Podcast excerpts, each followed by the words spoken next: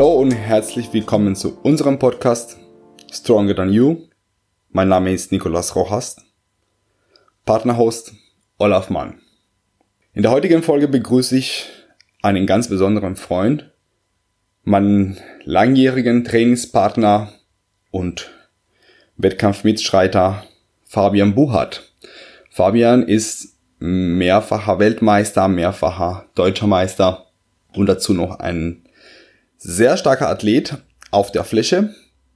Und er wird uns heute eine Menge über seine Erfolgsgeheimnissen, über seine Höhen und Tiefen in seiner Karriere und über seine weiteren Pläne für die Zukunft erzählen. Viel Spaß! Hallo Fabi und herzlich willkommen bei Stronger Than You. freue mich, dass du Zeit hast, dich ein bisschen mit uns zu unterhalten. Äh, wir kennen uns sehr, sehr gut. Wir haben sehr lange zusammen trainiert. Wir haben äh, zusammen Wettkämpfe gemacht.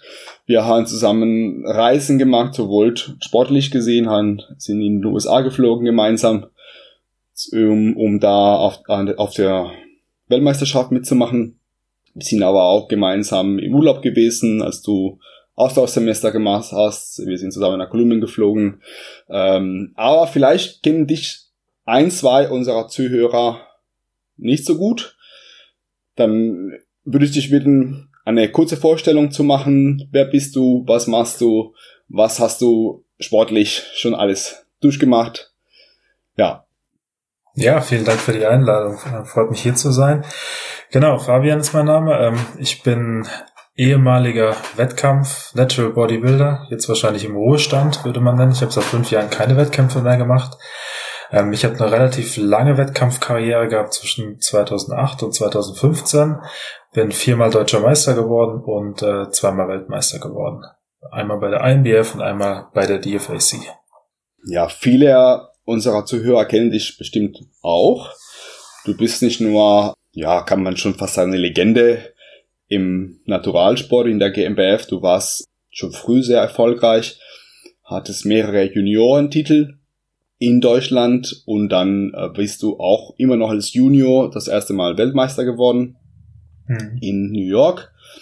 Danach äh, einige Jahre später Gesamtsieger in Miami, wenn ich mich richtig erinnere. Dann genau, ja. als äh, bei den Seniors, bei den Erwachsenen, dann nicht mehr als Junior. Und als sogar als Profi hast du einen sehr guten Start gemacht in Miami, auch ein paar Jahre später und bis Vierter geworden in der Profiklasse, was für einen ersten Profistart auch eine Nummer für sich ist. Da ist natürlich das Niveau etwas ausgeglichener und fast alle Athleten sind äh, hervorragend in Form. Da muss man einen vierten Platz erst schaffen. Also eigentlich bist du, würde ich sagen, einer der erfolgreichsten deutschen Athleten äh, von GmbF-Seite. Du bist aber auch noch sehr stark. Du hast noch nie Powerlifting oder Kraftwettkämpfe gemacht, aber wenn man sich deine Trainingsvideos anschaut und weiß, was du an Gewicht bewegst, dann kann man schon staunen. Vielleicht kannst du uns da auch ein bisschen erzählen, was so deine Top-Leistungen sind.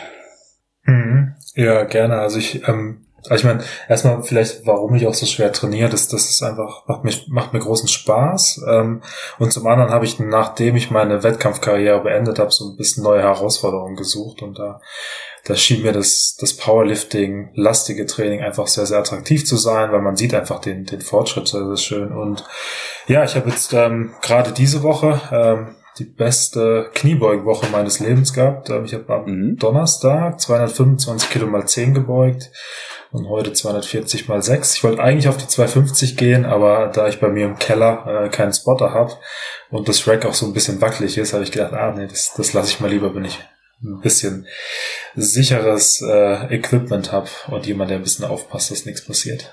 Genau, und äh, Kreuzheben habe ich 320 schon gehoben. Ähm, Bankdrücken bin ich jetzt nicht so stark. Äh, 140 Kilo mal 5 äh, und 160 habe ich einmal gedrückt. Ja, das wäre so ungefähr das, was aus meiner Erfahrung mit Powerlifting so für die meisten zutrifft. Ähm, die Bank ist so verbreitet, eher die schwächere Disziplin. Zumindest mhm. bei den Personen, die ich kenne und mit denen ich zu tun hatte. Ich kann beim Bankdrücken in äh, kleinen Verbänden mindestens gut mithalten mit den Top-Leuten. Aber bei Kniebeugen und Kreuzheben, da gehen die Leute schon deutlich höher. Da kann ich mich nicht so gut messen. Verliere ich auch ein paar Pünktchen. Da hast du eine eher so klassische Verteilung, halt Beugen und Heben sehr, sehr stark. Auf der Bank eine gute Leistung, aber dann nicht ganz so hervorragend. Ja, ähm, liegt, glaube ich, ein bisschen am Körperbau, oder? Ich meine, ja. du bist ja so gebaut, du hast relativ kurze Arme. Ähm, ja. Und bei mir ist es so, ich bin so ein bisschen wie so ein Orang-Utan gebaut. Ich habe sehr, sehr lange Arme. Deshalb habe ich beim Kreuzheben nicht so einen langen Weg zum Ziehen. Ähm, aber bei der Bank ist es halt unglaublich weit. Und ich glaube, ich habe relativ breite Schlüsselbeine.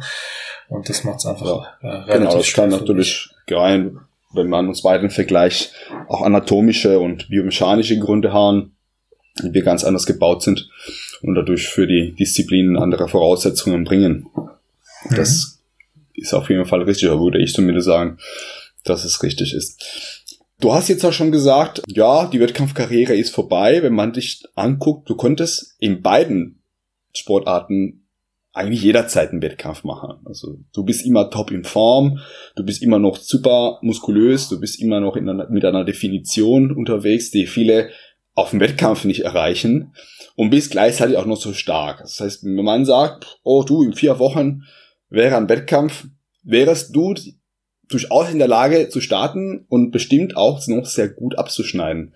Was hält dich davon ab bisher oder hast du irgendwann Pläne wieder sportliche Wettkämpfe zu machen?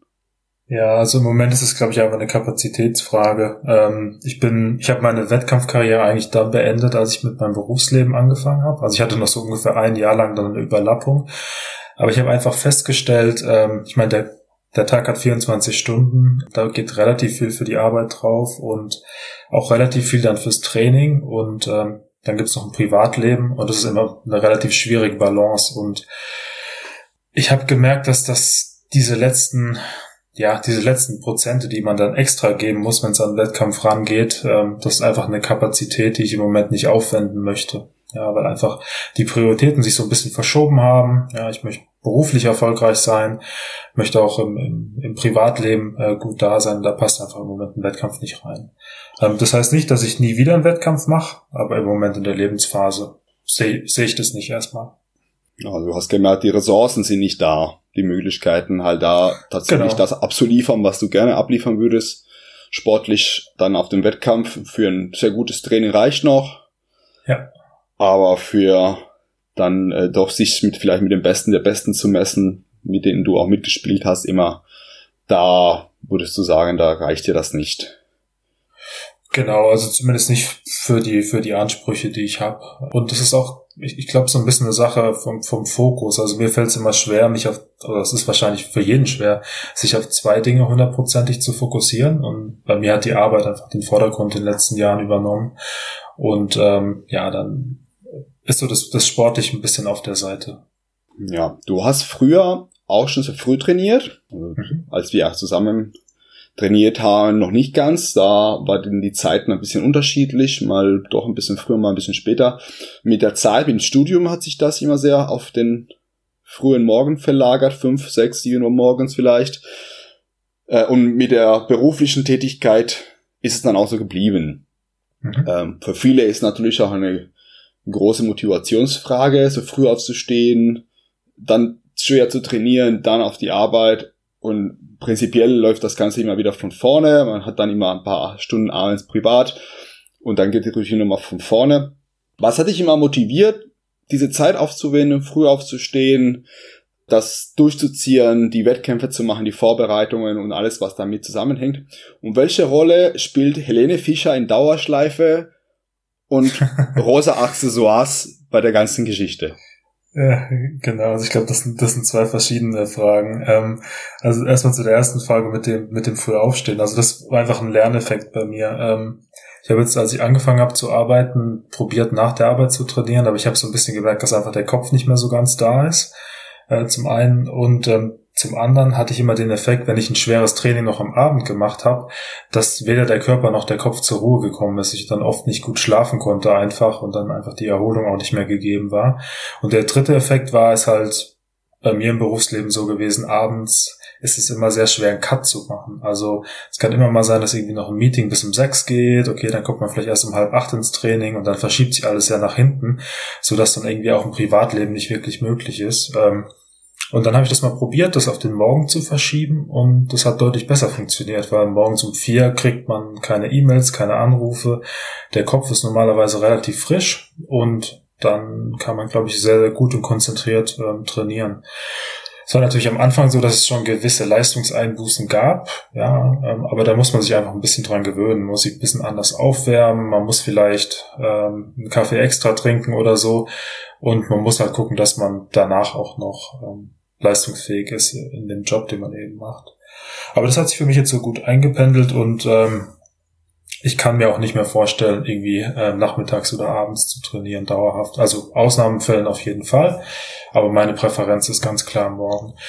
Wobei ich auch sagen muss, das habe ich jetzt auch in den letzten Wochen gemerkt, jetzt im Lockdown, es ist auch mal ganz gut, mal eine Stunde länger zu schlafen und dann mal eine Stunde irgendwie, weiß ich nicht, einfach Kaffee zu trinken und ein bisschen YouTube zu gucken oder Musik zu hören oder spazieren zu gehen und dann erst ins Training zu gehen. Da ist man dann doch nochmal ein bisschen frischer.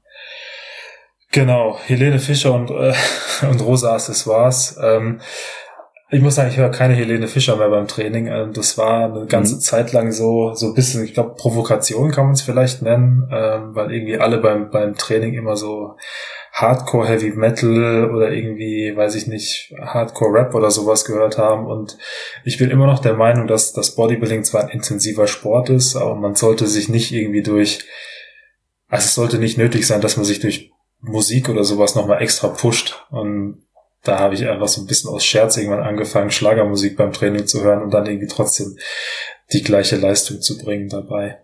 Genau. Und das mit den pinken Accessoires geht so ein bisschen in die gleiche Richtung irgendwie. Das ist alles immer so verbissen und hart und ja.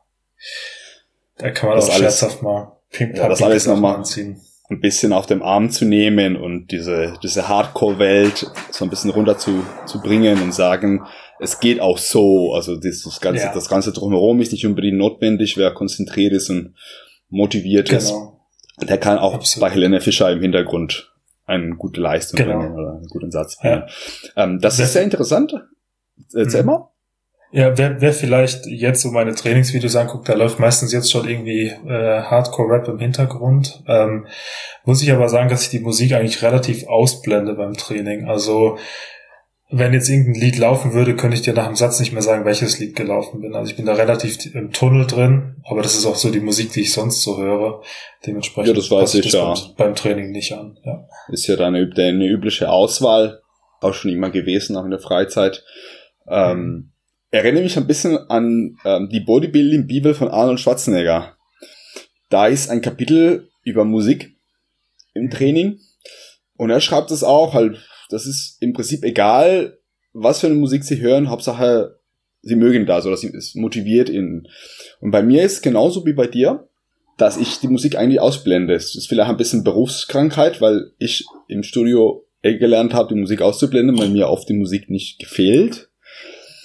Genau, also ich habe gelernt vom Beruf aus, dadurch, dass ich die meiste Zeit im Studio bin, aber die Musik nicht unbedingt mag, bin ich halt darauf trainiert, die Musik auszublenden. Okay hat sich dann in der Hinsicht auch irgendwie ein, ein, gewisses Ritual dahinter entwickelt, mit der Musik, mit den Accessoires, das ist irgendwie so äh, auch ein Placebo-Effekt, ist dadurch, dass es immer wieder gleich ist, oder würdest du sagen, es ist so ein bisschen bei dieser Provokation und bei diesem äh Nee, das ist, das ist schon durchaus ein Ritual. Das ist so ein bisschen, ähm, ich sage mal, ich ziehe so ein bisschen meine Uniform an. Also mache ich zum einen, wenn ich ins Büro gehe und dann meinen Anzug anziehe, aber gleichzeitig ist es auch so, wenn ich ins, ins Gym gehe, dann habe ich halt meine speziellen Klamotten, die ich irgendwie anziehe.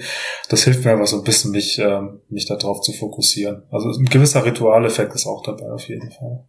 Genau, also so ein bisschen den, den Modus zu wechseln, dem Anzug zu dem Business-Modus auf die Arbeit und dann fürs Studio mit den, mit, entweder mit der Musik oder mit dem Accessoires oder mit der Kleidung mhm. auch dementsprechend gewissen System reinzukommen und da Ressourcen zu mobilisieren. Kann natürlich alles Ritual sein. Aber wie du schon am Anfang sagtest, ist es die Frage, was ist notwendig und was gibt mir so ein bisschen eine Leichtigkeit dabei. Aber es würde genauso wahrscheinlich ohne gehen. Ja, also mein Ziel ist so ein bisschen geworden, ähm, dass ich unabhängig bin von den Umständen beim Training. Also ich bin beruflich relativ viel unterwegs und ähm, da hat man halt nicht immer das die perfekten Umstände. Also man hat weder perfekten Schlaf, noch hat man einen Trainingspartner, noch hat man immer das ganze Equipment dabei oder so.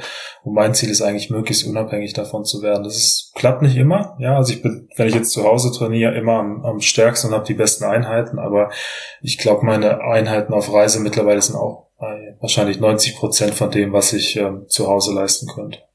Genau, also wenn, dass man sich nicht abhängig macht von den Ritualen. Genau. Ja. Auch in der Lage ist, wenn die Rituale nicht möglich sind, aus welchem Grund auch immer, auch funktioniert. Selbst wenn es nicht ganz so, vielleicht nicht ganz so optimal ist, wie zu Hause mit den kontrollierten Bedingungen. Ja. Auch flexibel bleibt und sich anpasst, wenn es andere, andere Umgebung, andere Kleidung, andere Accessoires, andere Musik dabei sind. es trotzdem geht. Genau. Finde ich selber auch sehr, sehr wichtig diese Flexibilität zu behalten, gerade wenn man beruflich unterwegs ist. Da wird es oft passieren, dass irgendwas vielleicht nicht ganz klappt. Was hat dich damals so mitgerissen, dass du, meine, jetzt hast du weniger Ressourcen fürs Training und hast die Prioritäten in die berufliche und private Richtung orientiert. Ich nehme an, dass es damals auch den, den Sport als, als Priorität Nummer eins oder vielleicht zwei, aber zumindest in den ersten, in den Top drei zu stellen. Was hat dich damals so mitgerissen und motiviert, das auch so durchzuziehen und dann mhm. bis ganz nach oben zu kommen bei den Profis in den Finalistenreihen? Ja, also ich war, habe eigentlich schon immer Leistungssport gemacht. Du, du weißt, ich habe relativ lange Judo gemacht und da war immer mein Ziel gewesen, deutscher Meister zu werden. Und das hat sich dann irgendwann so mit 14, 15 gezeigt, dass es nicht mehr passieren wird, weil ich einfach zu viele Verletzungen hatte und auch ein paar körperliche Einschränkungen, die deutlich darauf hingewiesen haben, dass ich nicht mehr auf dem Leistungslevel das machen kann, dass mein Körper zu anfällig dafür ist.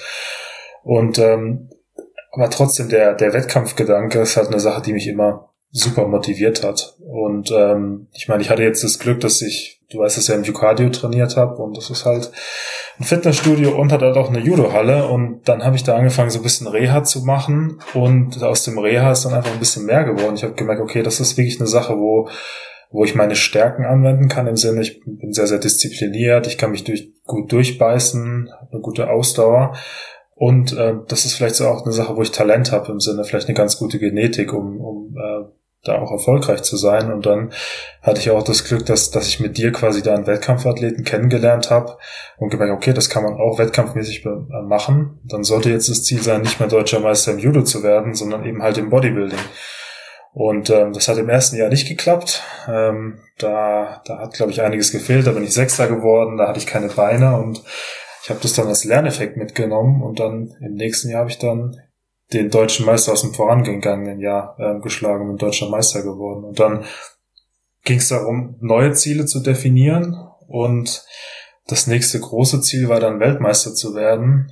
Das, ja, das war natürlich irgendwie super, super fern und äh, hat aber dann schon 2010, also nur, nur zwei Jahre nach dem ersten deutschen Meistertitel geklappt. Also schneller als gedacht schneller als gedacht und viel zu schnell. Viel, viel, viel, viel zu schnell. Also das mhm. ist, ich meine, wir waren da ja zusammen in New York und du ja. weißt, dass es, du, du hast ja gesehen, dass es mir da nicht gut ging. Ähm, und der Grund war einfach, ähm, also ich hatte, hatte so einen Plan, dass ich das vielleicht irgendwie in fünf Jahren oder sowas schaffe und dann habe ich das ganz überrascht, bin ich da Weltmeister geworden. Ich meine, als Junior Männerweltmeister zu werden. Und dann habe ich gedacht, jetzt ist irgendwie die Welt vorbei, weil das Ziel, auf das ich jetzt x Jahre darauf hingearbeitet habe, ist auf einmal schon erreicht. Was mache ich denn jetzt überhaupt irgendwie? Und das war eine ganz, ganz schwierige Phase. Und ja, das ja. hast du ja auch aus erster Hand ganz gut mitbekommen. Ja, es ist auch lieb, dass du das auch offen ansprichst. Das sind auch Sachen, die teilweise auch recht, recht persönlich sind. Aber ja, also die Erinnerung habe ich sehr deutlich. Wir sind ja gemeinsam nach New York geflogen. Und da war die Anspannung da, gut abzuschneiden, gut rauszukommen. Mhm. Und im Nachhinein ist es dann vielleicht doch zu gut geworden das Ziel auf einmal weg und auf einmal, okay, was mache ich mit den nächsten zwei, drei Jahren, äh, bei denen ich eigentlich genau daran arbeiten wollte. Also das, das was genau. ich mir vorgenommen ja. habe, ist auf einmal weg. Und das ja. kann auch schon bei geringeren Stufen sein. Also wenn, wenn ich zu früh zu groß rauskomme und auf einmal auch den Druck habe, ich bin zu weit oben und auch vielleicht sogar die Angst, erstmal wieder runterzufallen ja, vom absolut. Protest. Würdest ja, du sagen, dass das auch eine Rolle spielt? Absolut, das, das war immer so der Gedanke. Also ich meine, wenn du halt auf einmal Weltmeister bist. Und ich meine, es gab ja nicht viele deutsche Weltmeister bis zu dem Zeitpunkt. Und ähm, dann ist ja der Gedanke, okay, wenn ich jetzt auf eine deutsche Meisterschaft gehe und da nicht mal mehr deutscher Meister werde, dann ist das ja eine absolute Katastrophe. Also so nach dem Motto, ab jetzt kann ich eigentlich nur noch verlieren. Ähm, mhm. Und das war schon unglaublicher Druck irgendwie. Also ich habe ich hab das, glaube ich, so bestimmt ein Jahr gebraucht, ähm, um das irgendwie damit umgehen zu können. Und dann haben wir so, glaube ich, zusammen den, den Beschluss gefasst, dass ich dann halt mal bei den Männern jetzt auf der deutschen Meisterschaft starte und dann da einen neuen Versuch wage. Und das ist ja auch gut gelaufen, da habe ich auch gewonnen. Aber ich, also diese deutsche Meisterschaft 2012, quasi das Comeback nach dem Weltmeistertitel, war, glaube ich, der Wettkampf, wo ich den aller, die allergrößte Anspannung überhaupt hatte. Ja, Weil, das war nicht, nicht war so locker von der Hand. Hm, das, das war richtig heftig, weil da waren ja einige Athleten, die auch schon mal deutscher Meister geworden sind. Vorher der Daniel Gildner war da in meiner Klasse, der, der Christian. Genau, der Matthias Bekawatsch, der glaube ich Zweiter geworden ist im Jahr davor oder so. Also er waren ja schon ja. super Athleten und ja. die alle deutscher Meister werden wollte. Und ich hatte gedacht, wenn ich jetzt als Weltmeister da nicht gewinne, das ist eine Katastrophe. Gut, ist anders gekommen, hab, hab da gewonnen, ähm, glaube ich auch verdient gewonnen. Ähm, für den Gesamtsieg hat es nicht gereicht, aber ja, das war schon, also anspannungstechnisch das, das heftigste, was ich erlebt habe. Definitiv. Ich glaube, da hatten wir auch eigentlich noch einen zweiten Wettkampf geplant genau. der dann ausgefallen ist, weil doch der Druck zu hoch gewesen ist. Ja, genau. Hat der Kopf dich mitgespielt und hast, glaube ich, auch sinnvollerweise entschieden, ich lasse es lieber. Ja. Es ist es gut gelaufen, aber der Druck ist da und bevor ich mich, mir da nochmal eine zweite Runde zumute, die genauso stressig und belastend sein wird, dann äh, blase ich lieber bei dem guten Sieg und gehe jetzt mhm. raus aus dem, aus dem Druck, aus der Stresssituation. Ja, ich, ich glaube, da muss man nochmal auf die Sprünge helfen. Ich glaube, wir hatten geplant, die Profi-Weltmeisterschaft in dem Jahr zu machen, oder ich weiß es gar nicht mehr. Die Schweiz. Äh, die, die, Schweiz, Schweiz die SMBF war genau. auf dem Kalender in dem Jahr noch. Genau, stimmt, das haben wir dann abgesagt, deswegen. Ja, erinnere ich mich noch gut dran. Ja. Das war nicht ganz die WM, aber da war noch ein Wettkampf, aber du hast gesagt, nee, ist, ist erstmal genug, genug gewesen. Mhm. Rückblicken, was würdest du anders machen?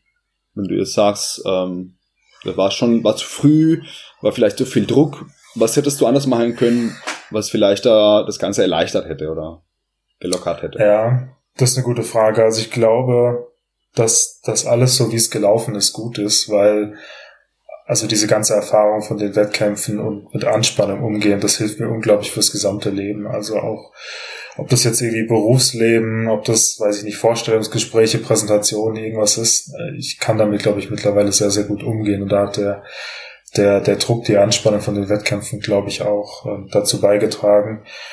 Also ich glaube, man muss sich, oder was ich jetzt anders machen würde, ist, ich würde mich besser vorbereiten äh, auf die Sachen, äh, mental. Also man, man muss nicht mhm. nur äh, verlieren können, sondern man muss, glaube ich, auch gewinnen können und dann quasi mit den mit den Konsequenzen äh, umgehen können, die halt so ein Sieg mit sich bringt, wie zum Beispiel gestiegener Druck.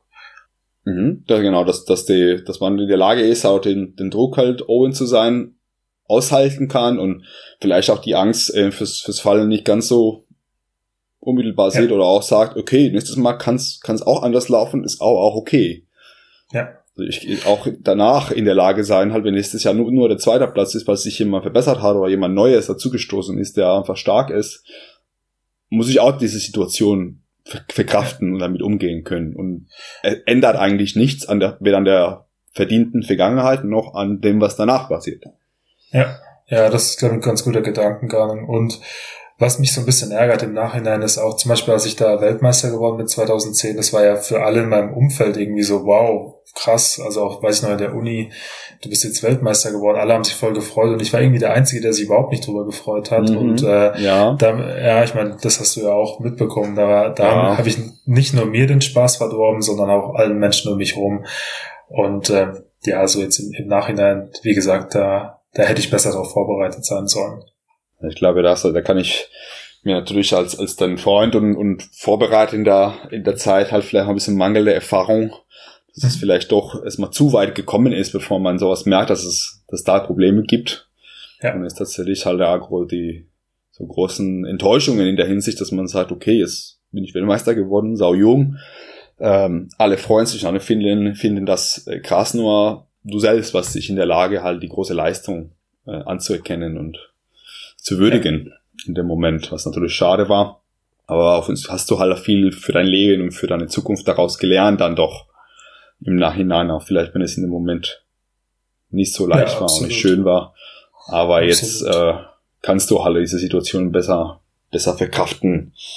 Genau, also Mentaltraining ist eine Geschichte. Da muss man natürlich diese Einsicht haben, da fehlt mir was. Da kann ich halt mit einer Sache halt nicht so gut umgehen und muss es dann dementsprechend auch lernen und muss es auch trainieren, muss ich mich darauf, darauf warten, diese Situation zu mhm. meistern. Sowohl das ja. Gewinnen als auch das Verlieren. Also ich muss auch äh, erkennen, wenn irgendwas vielleicht nicht so gut lief und es nicht als Ende der Welt zu sehen, aber auch ein Sieg nicht als äh, Gefahr zu sehen, jetzt kommt nichts mehr, jetzt kann ich nichts mehr gewinnen, jetzt kann ich nur noch äh, abwärts gehen, sondern selbst wenn es nächstes Mal nicht ganz so bombastisch läuft, es geht weiter, es geht immer weiter. Ja. Ähm, Wettkampfwelt damals, 2010, 12, 15 und Wettkampfwelt heute. Du guckst immer noch fleißig zu, du bist immer wieder mal dabei, zumindest hier in Deutschland bei der GmbF sitzt du doch regelmäßig im Publikum mhm. und guckst dir das an, kriegst so ein bisschen mit, was sich so verändert hat, welche Athleten jetzt auf der Bühne stehen, welche Athleten gewinnen, wie die Veranstaltung organisiert ist aus deiner Sicht als Athlet hat sich was verändert? War es früher anders, schöner, schlechter oder einfach nur anders? Ja, ähm, ich glaube, es einfach nur anders. Ähm, also ich würde das jetzt nicht werten. Ich glaube, gewisse Dinge sind auf jeden Fall besser geworden. Beispielsweise so, dass wie die Wettkämpfe organisiert sind. Also da hat sich die GmbF einfach eine, eine fantastische Professionalität angeeignet über die letzten 15 Jahre sind es jetzt, glaube ich. Also ich meine, heute, ich weiß nicht, wie viele Athleten jetzt auf dem letzten Wettkampf waren, aber das sind bestimmt doppelt bis dreimal so viele wie ja. zu, zu den ersten Zeiten, wo ich gestartet bin. Und trotzdem Absolut. wird es sehr, sehr, sehr, sehr gut, stringent durchgezogen, ohne dass jetzt die einzelnen Athleten irgendwie vernachlässigt werden. Also das ist auf jeden Fall sehr, sehr gut. Ja, von, von den Athleten her, also ich glaube, wir hatten damals zu unserer Zeit so ein paar Ausreißer nach oben. Das waren so Leute wie der Andreas Plate oder der Matthias Bekawatsch. Wahrscheinlich gehöre ich auch dazu, ähm, als Definitiv. Vier, vierfacher deutscher Meister. Ähm, und heute hast du halt ein deutlich dichteres Feld da oben, sage ich mal. Also du hast, ähm, äh, gerade wenn man sich so die fünf oder sechs Finalisten anschaut, das sind ganz häufig ganz enge Entscheidungen, wo auch irgendwie Platz eins und Platz vier oder fünf irgendwie noch relativ austauschbar wären. Das ist schon eine sehr, sehr gute positive Entwicklung vom, vom äh, Sportlichen her.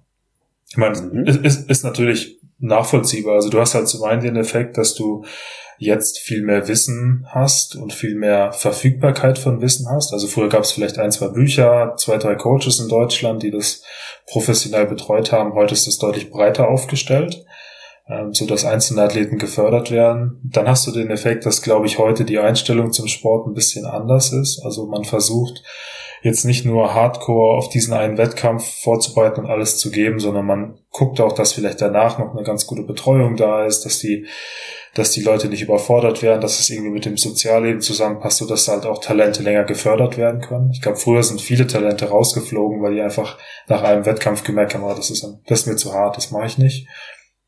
Und du hast den Effekt, dass der Sport halt mehr Aufmerksamkeit hat. Ne? Also du, du hast ja als einige Leute, die auch damit ihr Geld verdienen, beispielsweise jetzt mit Social Media oder sich zumindest was dazu verdienen. Und das zieht natürlich auch Leute an. Und es ist ja immer so, wenn du mehr Talente in den Sport bekommst oder allgemein mehr Leute in den Sport bekommst, dann ist auch die Wahrscheinlichkeit höher, dass du da Talente drunter hast. Also es ist, glaube ich, eine ganz positive Entwicklung in dem Zusammenhang auf jeden Fall.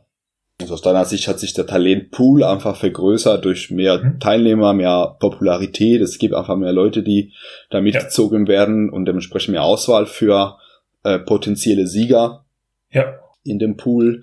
Was früher genau. halt eben aus 60 Athleten waren halt in 5% gut. Jetzt um hypothetische Zahlen halt zu nennen. Und wenn du aber einmal 300 Athleten hast und die auch immer noch 5% gut sind, dann hast du halt mehr Genau, dann kannst du immer noch ein komplettes Finalfeld damit, damit äh, ausfüllen ja. und hast einfach nur gute Leute halt als Finalisten. Genau. Und die, äh, bei der, bei der reine Anzahl, dazu kommen noch eben mehr Trainer, mehr Wissen und mehr besser, äh, nicht mehr, sondern besseren Umgang mit dem Athleten, halt wenn sie nur jung sind und anfangen, dass die nicht gleich so verheizt werden, also dass die nicht gleich genau. einfach nur mehr, mehr, mehr, mehr, mehr, mehr, sondern man teilt das ein bisschen auf. Da glaube ich, ist in anderen Sportarten das schon längst gang und gäbe, äh, nicht gleich dann mit äh, 15 das Talent komplett äh, aufzubrauchen. Und bei uns hat das ein bisschen gedauert, weil immer noch die Mentalität da war. Es muss das ganze Jahr über muss einfach alles auf Hochtouren laufen und immer merkt man, okay, dann ist halt mit Pound 20 die Luft raus. Hm.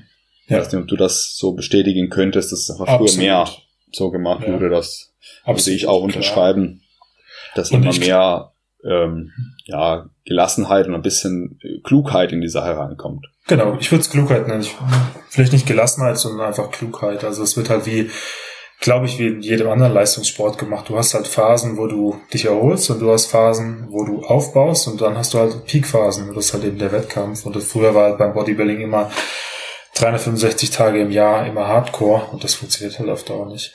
Ich glaube, es gibt noch einen weiteren Effekt, den ich vergessen habe. Ich meine, der Sport ist jetzt einfach seit 15 Jahren wettkampfmäßig in Deutschland äh, verfügbar und du hast jetzt halt so Leute beispielsweise wie den Christian Schneider, der einfach seit zehn Jahren oder so auf der Bühne steht mittlerweile und ähm, dementsprechend auch kontinuierlich besser wird. Also du hast halt jetzt einfach erfahrenere Athleten ähm, mhm. die du, die du einfach vor, vor zehn Jahren nicht haben konntest, weil es den Sport einfach noch nicht so lange gab. Ja, also wir haben jetzt auch noch einfach Veteranen auch genau, Start. Veteran. Ja. Genau. jetzt auch noch dazu zu den Talenten auch noch die Veteranen, die einfach seit 10, 15, 20 Jahren dabei sind und dementsprechend eine, eine Qualität bringen für den Sport, die nicht mhm. innerhalb von ein, zwei Jahren realisierbar ist. Da ja. hast du recht, das ist ein Gedanke, den ich bisher noch nicht so hatte. Also den großen Talentpult. Da, ähm, das beschäftigt mich immer wieder mal, wenn ich sehe, wie viele gute Leute dabei sind. Aber klar, da kommt noch dazu, du hast einfach auch einige Athleten am Start, die sehr lange dabei sind und dementsprechend auch gut sind. Ja. Weil die schon damals ja. auch äh, ein gutes Talent gebracht haben und über die Jahre das natürlich nochmal ausgefeilt haben und sich verbessert haben. Genau. Die organisatorisch hast du es auch erwähnt. Ähm, es ist ein bisschen professioneller geworden. Hm. Ich würde sagen, Über deutlich professioneller. Nicht nur ein bisschen, ist deutlich professioneller geworden. Du hast recht. Also ich würde sagen, da war so 2013 ungefähr der, der Bruch. Hm. So der, der Wechsel äh, damals mit einem Wettkampf, der äh, nicht ganz so gelungen war. Zumindest hier in Deutschland. Halt diesen, diesen, dieser Wachstum an der Teilnehmerzahl nicht ganz so registriert in dem Moment, nicht rechtzeitig äh, zur Kenntnis genommen und gesagt, wir brauchen einfach eine viel, viel bessere Organisation, um das zu stemmen. Dementsprechend ist das so ein bisschen schief gelaufen, sowohl was die, der Ablauf der Klassen, was die, das Ganze drumherum, Catering, Zuschauerraum, Athletenbereich und so weiter. Alles so ein bisschen, ja, leicht dilettantisch, leicht amateurhaft durchgezogen, weil einfach dieser, dieser Wachstum nicht berücksichtigt wurde. Mhm. Und danach kam da aber dieses, dieses Aufwachen, okay, das war letztes Jahr einfach nicht angemessen. Mit 60 Athleten wäre es schon geworden, mit 150 halt nicht. Genau, Dann passt es nicht mehr. Wir mussten uns erweitern, wir brauchen größere Hallen, wir brauchen einen viel genaueren Ablauf, wir brauchen einen viel größeren Athletenbereich, weil sonst die Leute einfach irgendwo im Flur auf dem Boden rumliegen, weil sie nirgendwo reinpassen. Das ist auf jeden Fall eine, war ein wichtiger Entwicklungsschritt. Mhm und das Ganze würde deutlich besser. Wir waren mehrmals im Ausland mit dir, ähm, Miami und New York. Ich war hier auch schon in Österreich, ich war in der Schweiz, auch für Wettkämpfe. Was ist so dein Eindruck, wenn du Deutschland und die Welt, zumindest die Welt, die du kennst, in der Hinsicht vergleichst, was die Wettkämpfe angeht, was die Organisation mhm. angeht, was der Atmosphäre angeht? Ja, es äh, ist jetzt schwierig zu vergleichen, weil ich das letzte Mal vor fünf Jahren an einem internationalen Wettkampf war, aber letztes Jahr bei der GmbF. Ähm, aber ich versuche einfach mal so mein, mein Bild zu äußern von den Wettkämpfen, wo ich dabei war. Also ich glaube, die INBF-Weltmeisterschaften 2010 und 2011 waren eine absolute Katastrophe organisatorisch. Ich meine, das waren Wettkämpfe, da war ich, glaube ich, als, ähm, als Amateur morgens um 10 oder so auf, äh, auf der Bühne zur Vorwahl und dann irgendwie um ein Uhr nachts, zwei Uhr nachts äh, zum Finale äh, auf der Bühne, ohne Zuschauer dann mehr, die, die Kampfrichter waren auch müde, hatten keine Lust mehr. Keine Stimmung, das war eine absolute Katastrophe. Und ich glaube, das du war. Schätzt, du schätzt das noch optimistisch. Ich, ich grätsche mal ein bisschen rein und korrigiere dich.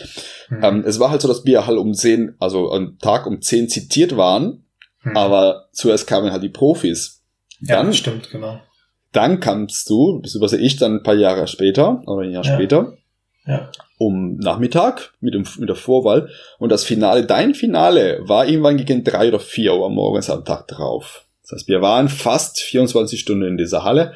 Dadurch, dass ich meine, dass, dadurch, dass ich zwei Gewichtsklassen geringer bin als du und damals auch meine Klasse nicht gewonnen habe, das heißt, das Gesamtsiegerstechen ist auch für mich ausgefallen, war ich um eins beim ah, Finale ah, drauf. Es waren meine Zeiten, glaube ich, die du ein bisschen im Kopf hast. Bei dir war es noch krasser, weil du einfach schwerer gestartet bist und dazu noch die Klasse gewonnen hast. Das heißt, das Stechen kam noch on top.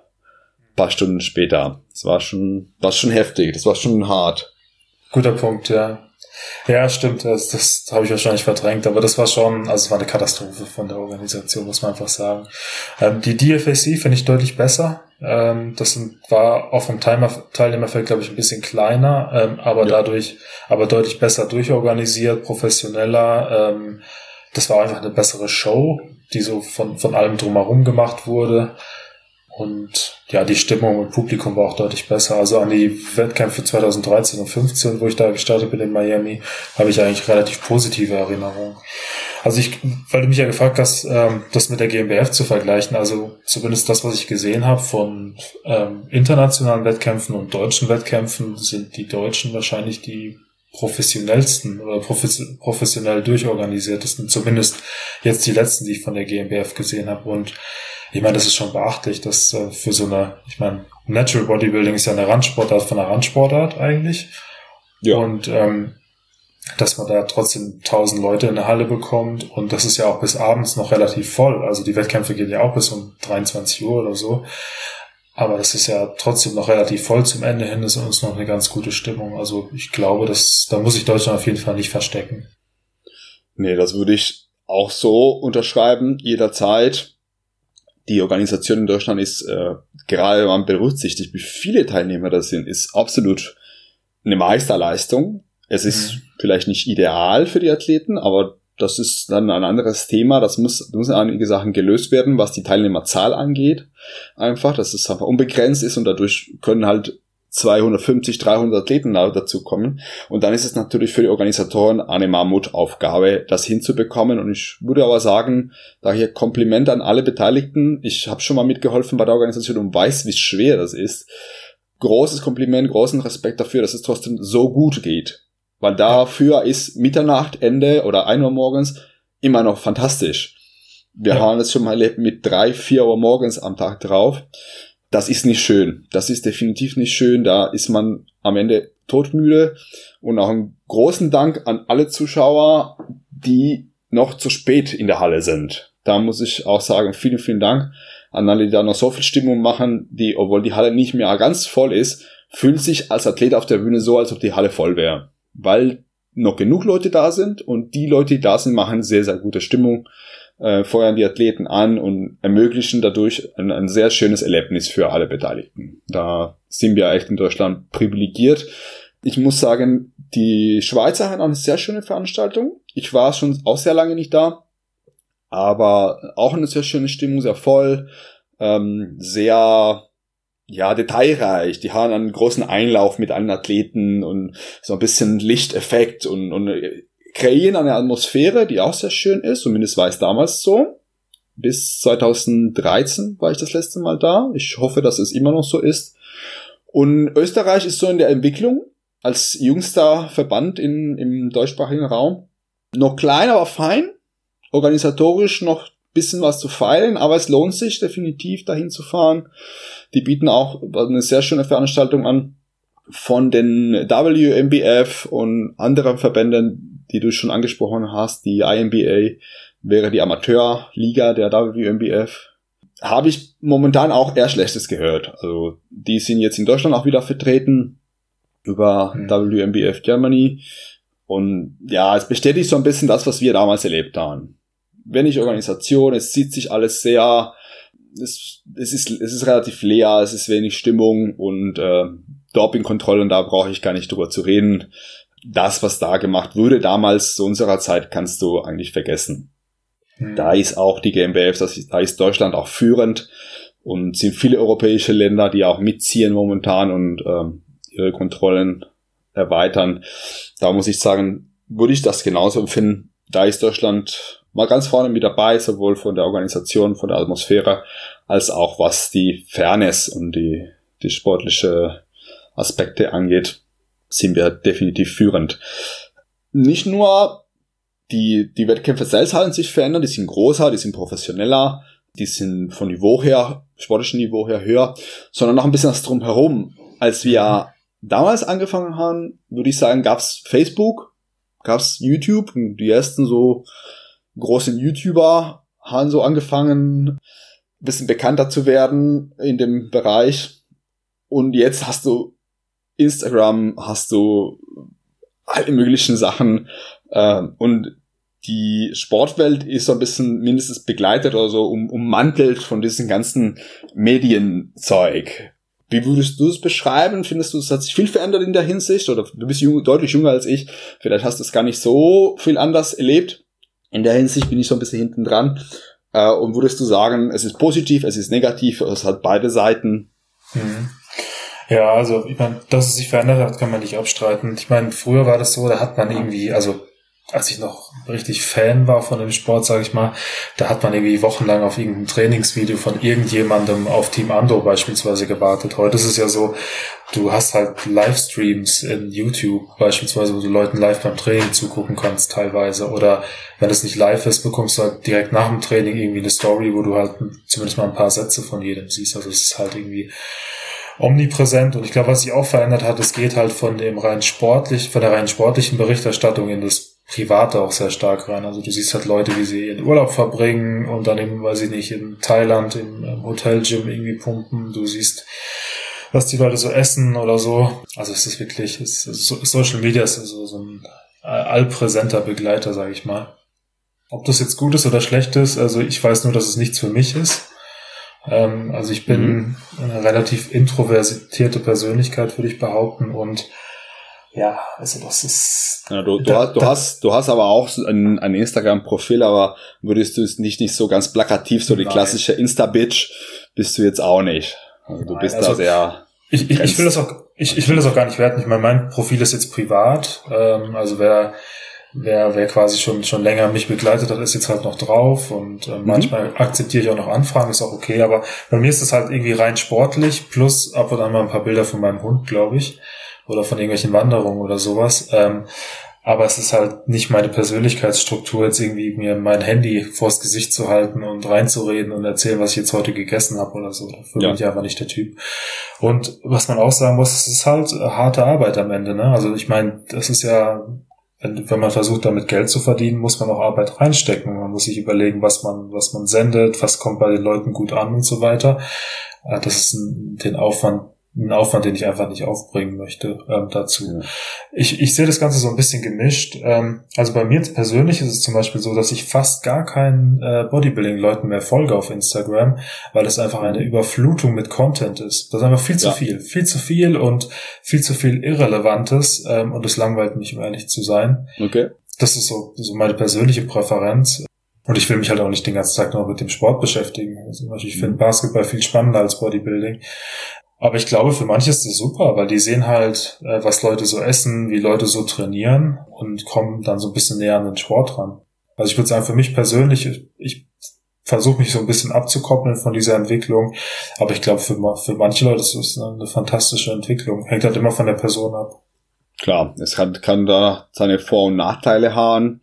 Ähm, ich bin beruflich da sehr mit drin, sage ich mal, oder muss ich ein bisschen mit drin sein. Also meins, meine Vorstellung meiner Arbeit weiß ursprünglich nicht, aber so ein bisschen die, den Geist der Zeit habe ich mich zum Teil gebeugt, nicht gebrochen, aber gebeugt und bin immer, immer wieder ein bisschen aktiver geworden und kann dir aber zustimmen, was du sagst. Es ist halt Arbeit. Es ist halt Arbeit und irgendwann kann es auch zu viel werden, wenn du überlegst, okay, du musst halt viel Zeit investieren, du musst alle möglichen Sachen aufnehmen, du musst dann überlegen, was schreibst du, was interessiert den Leuten, was bin ich auch bereit wiederum zu tun, wo habe ich meine persönliche Grenze, so viel will ich preisgehen und bis dahin aber nicht weiter, obwohl es vielleicht Vorteile hätte. Also es ist schon viel, es steckt viel dahinter, es steckt auch harte Arbeit dahinter. Du sagst, wer auch unmittelbar in diesem Medium Geld verdienen will oder auch nur sekundär, damit halt seine, seine eigentliche Tätigkeit damit gepusht wird, mhm. muss sehr viel reinstecken. Da ja. gebe ich dir vollkommen recht. Und was den Kontext im Bodybuilding angeht, auch da bin ich als Trainer und als Funktionär und so weiter notwendigerweise auch mit einbezogen. Aber ich habe hier und da auch das, das ein oder andere deabonniert oder stumm geschalten, weil die Überflutung da war. Tatsächlich kann ich dir da auch zustimmen. Ähm, es kann immer zu viel werden. Genau, zu viel, was jetzt vielleicht nicht so relevant für dich ist. Und dann denkst du immer, na komm, das muss ich jetzt nicht unbedingt sehen. Die meisten Leute habe ich nur stumm geschaltet, wo ich mir denke, ja, vielleicht habe ich irgendwann wieder Ressourcen für mich selbst oder Aufmerksamkeit frei für sowas, aber so phasenweise mache ich auch ein bisschen Filter mit rein und überlege, was will ich tatsächlich sehen und mhm. was interessiert mich auch weniger. Instagram und oder soziale Medien oder so ein bisschen diese fiktive Welt, denkst du auch, dass es so ein bisschen mehr Stress und mehr Belastung für die Athleten sein kann? Ähm, ja, also ich glaube, für die Athleten selber baut es halt einen unglaublichen Druck auf irgendwie. Also ich meine, du hast halt einen Effekt, wenn du jeden Tag irgendwie äh, genötigt wirst, quasi Content von dir preiszugeben. Da musst du halt viele Ressourcen reinstecken. Und zum anderen ist es so, wenn es halt Richtung Wettkampf geht und du halt schon drei Wochen vorher anfängst, tolle Bilder von dir zu posten, wie gut du aussiehst, dann ist halt der Druck auf den Wettkampf nochmal ein bisschen höher, weil du kannst ja dann eigentlich auch von dem super Bild, was du in den sozialen Medien gezeichnet hast, nur noch fallen irgendwie. Also so ähnlich, was ich glaube ich vorhin mit, versucht habe zu beschreiben mit meiner Weltmeisterschaftserfahrung ähm, in, in New York. Das ist, das ist so eine Sache und ich glaube für den Konsumenten ähm, von den ganzen Sachen kann es halt auch wirklich eine Überflutung sein, so dass man nicht mehr weiß, die Informationen zu selektieren. Also man weiß nicht mehr so genau, oh, man kriegt so viel Input und man weiß jetzt nicht, was es war, was es nicht war und das ist, ist glaube ich, schwierig. Ja, da also sollte man schon gucken, dass man nicht zu viel konsumiert auch. Ja, vielleicht ist es bewusste, bewusste Umgang ja. mit dem, mit den Medien. Einerseits selber sich nicht vorher so sehr aus Podest zu stellen und die Angst zu generieren, da kannst du noch schlechter laufen auf dem Wettkampf, weil ich schon das Beste vom Besten schon preisgegeben habe. Und die Erwartungen da zu steigern, wenn ich überlege, vor zwei Jahren habe ich tatsächlich einen Kollege begleitet, nicht vorbereitet, aber begleitet auf dem Wettkampf. Und da kamen schon vor Sätze von ihm wie, ja, ich weiß schon, wer gewinnen wird. Also das heißt, es war, es gab schon, er als, als Konkurrent hatte schon jemand anderen zu sein auf dem ersten Platz gesetzt. Mhm. Wenn man natürlich einerseits als, als Athlet selbst oder als Betroffener selbst das mitbekommt und alle erwarten, dass ich jetzt gewinnen soll, weil alles, weil ich so der, der, der Medienstar bin mhm. und alle so total beeindruckt sind davon. Klar, der Druck ist da und der Stress ist da und das kann am Ende genau der Grund sein, warum ich nicht gewonnen habe, weil das, diese Belastung halt einfach zu hoch war. Ja. Und einerseits, andererseits, wie du sagst, schon die Konsumenten, die permanent damit bombardiert werden und vielleicht nicht unterscheiden können, was ist, was ist jetzt die Show, was ist jetzt die Mediendarstellung und was ist die Person dahinter oder, der Athlet dahinter. Wie sieht, wie sieht er ihm echt aus? Also die meisten Athleten, die ich kenne, sehen auf Bildern beeindruckender als ihm echt. Ich kenne wenige, die andersrum, die überraschend sind. Hm. Das, die okay. Bilder sind entweder positiv dargestellt oder zumindest halt ist sie immer sehr fotogen, auch wenn es vielleicht nicht absichtlich zu viel ähm, ins gute Licht gerückt ist. Aber zumindest sind die Leute fotogen oder halt Bear von Bearbeitung bis das gute Licht und äh, die gute ja. Trainingsanheit und die gute Kleidung, die sie gerade anhatten, die genau die Schwachstellen vielleicht verdeckt. Mhm, und dann absolut. muss, muss der Konsument auch das unterscheiden können und da abstrahieren und in Notfall sich auch distanzieren, wenn er merkt, ich kann das nicht. Ich kann nicht die ganze Zeit Top-Athleten auf Bilder sehen und nicht die ganze Zeit den Druck haben, ich muss genauso gut sein und ich muss genauso aussehen. Du kannst natürlich da einen gewissen Terror. Mein, mein Partner Marcel hat es heute zwischen Instagram und Preparegram, also zwischen dieses schnelle, das ist alles instant, das ist alles halt das, das sofortige Foto, das die sofortige Story gegen das, was für viele tatsächlich dahinter steckt, dass das durchdacht ist und durchgeplant ist, wie stelle ich mich dahin? Wie soll das Bild aussehen? Halt äh, vom oben, von unten aufgenommen, wie, wie sehe ich am optimalsten aus? Und dann tatsächlich, wenn es dazu kommt, zumindest im Bodybuilding als äh, Wettkampfsport, kannst du auf der Bühne nicht mehr beeinflussen, welche Winkel und welches Licht und so weiter, sondern da stehst du halt da mit deiner Form und deiner Farbe vielleicht, aber das Lichtbild von außen für alle gleichgestellt und die Juroren sitzen für alle in der gleichen Position, da kann ich den, hm. die, die Perspektive nicht verändern. Und da muss ich das tatsächlich so ein bisschen trennen können zwischen die Medienwelt und die Sportwelt. Am Ende trennt sich das doch, sobald die alle auf die Bühne gehen. Ja, absolut. Und denke schon, dass da oft ähm, diese, diese Fähigkeit fehlt, glaube ich, bei vielen. Und dann ist es entweder lerne ich das oder vielleicht sollte ich mich da ein bisschen trennen. Also ich, in letzter Zeit habe ich auch immer wieder mal Athleten, bekannte Athleten von mir äh, getroffen, die sagen, die haben mal so ein bisschen Detox gemacht und äh, die, das Instagram-Profil mal gelöscht oder pausiert, um sich da kurz zu trennen, weil die gemerkt haben, das ist belastend. Das mhm. ist, äh, in der Hinsicht, glaube ich, hat sich schon verändert, zumindest als, als ich meine ersten Wettkämpfe gemacht habe und da mit dir zusammen äh, auf der Bühne war, gab es das noch nicht in der Form. Wie du sagst, da gab es Team Andro, da hat man ja Bilder gesehen, also man hat gewartet. Das, das war ewig und ja. irgendwann kam halt ein Artikel und irgendwann halt ein Bericht von einem Wettkampf oder ein Foto. Aber dieses, ich kann im Prinzip jede Sekunde des Tages reingucken und kriege immer was Neues dazu. Das gab's halt nicht. Ja. Aber da war das ganz schön anders, weil ich habe schon noch Zeitschriften gekauft. Mhm. Und auch die gab's monatlich oder bestenfalls wochentlich, aber nicht mehr. Ähm, ja, das stimmt. Konnte man sich nicht so damit äh, bombardieren, Tag und Nacht. Also würde ich, würde ich sagen, ich, ich persönlich sehe das meistens eher negativ als positiv. Letztendlich hat natürlich der Konsument oder der User die Verantwortung und nicht das Medium über die Sache, wie, was ich daraus mache ja. liegt zum großen Teil immer noch an mir. Klar bin ich beeinflusst und, und habe äh, Input vom Außen, aber ich, ich bin nicht immer in der Lage, das äh, in die Hand zu nehmen und zu sagen, wie viel will ich konsumieren. Da ist ein Knopf zum, zum Deabonnieren, zum Stummschalten oder ich kann das Handy einfach zur Seite legen. Das liegt da immer noch bei mir. Ja, ich glaube, du hast einen interessanten Satz gesagt, zumal diese Geschichte mit, ähm, also ich glaube, früher hätte kaum jemand den Satz gesagt, es ist eh schon klar, wer gewinnt, weil man einfach nicht gewusst hat, wer an dem Wettkampf teilnimmt. Also es gab natürlich solche ja. Leute, die schon mal eine, eine Platzierung geholt haben und die dann wahrscheinlich eher favorisiert wahrgenommen werden, weil man die anderen einfach nicht kannte. Aber dieses, dieses Phänomen, dass man heute eigentlich schon die meisten Athleten vorher kennt, ähm, ist ganz interessant. Und oft ist die Wahrnehmung auch falsch. Also ich erinnere mich, ich habe letztes Jahr ähm, einen Athleten betreut, den David, der hat ja auch den Junioren-Gesamtsieg geholt und der hat hinter der Bühne ganz ähnliche Sätze gesagt, also nicht hinter der Bühne, aber beim äh, ja, so im Athletenwarteraum und genau. dann am Ende hat er, glaube ich, einstimmig gewonnen und auch das Gesamtsieger, im Gesamtsiegerstechen ganz sehr gute, gut abgeschnitten, ja. Ist sehr gut abgeschnitten, genau. Und ähm, ja, das, das, das sieht man, wie die Wahrnehmung ähm, wie die Wahrnehmung täuscht. Auf der anderen Seite, ich meine, ich, ich will es nicht immer verteufeln, das Social Media und das, was wir vorhin besprochen haben mit äh, die Tatsache, dass der Sport so ge gewachsen ist, hat ja auch damit zu tun. Also ja. die Bekanntheit ist gestiegen und dementsprechend ist auch positiv und ich glaube, du hast es richtig ausgedrückt. Also am Ende hängt es von dem Konsumenten ab, wie er damit umgeht und dann kann man da eigentlich eine sehr positive Sache draus machen. Ja, du hast da natürlich auch einen wichtiger Punkt angesprochen, dieses auch nicht nur über die Medien, sondern auch live kann uns die Wahrnehmung da täuschen mhm. und äh, sich an andere Athleten oder an anderen Sportlern zu orientieren, war aus meiner Sicht immer ein Fehler. Ja. Man kann Idole haben, man kann Vorbilder haben, in vielerlei Hinsicht, aber zu sagen, ich muss jetzt genauso sein wie XY, würde ich sagen, ist ein Fehler, ist ein großer Fehler, weil ich kann nicht so sein wie, wie der andere, ich muss so sein wie ich selbst, ich muss das Beste aus mir rausholen. Und zweitens, diese, diese Wahrnehmung von mir, vielleicht bin ich schon längst drüber hinaus gewachsen, vielleicht bin ich sogar besser und habe es nur noch nicht gemerkt.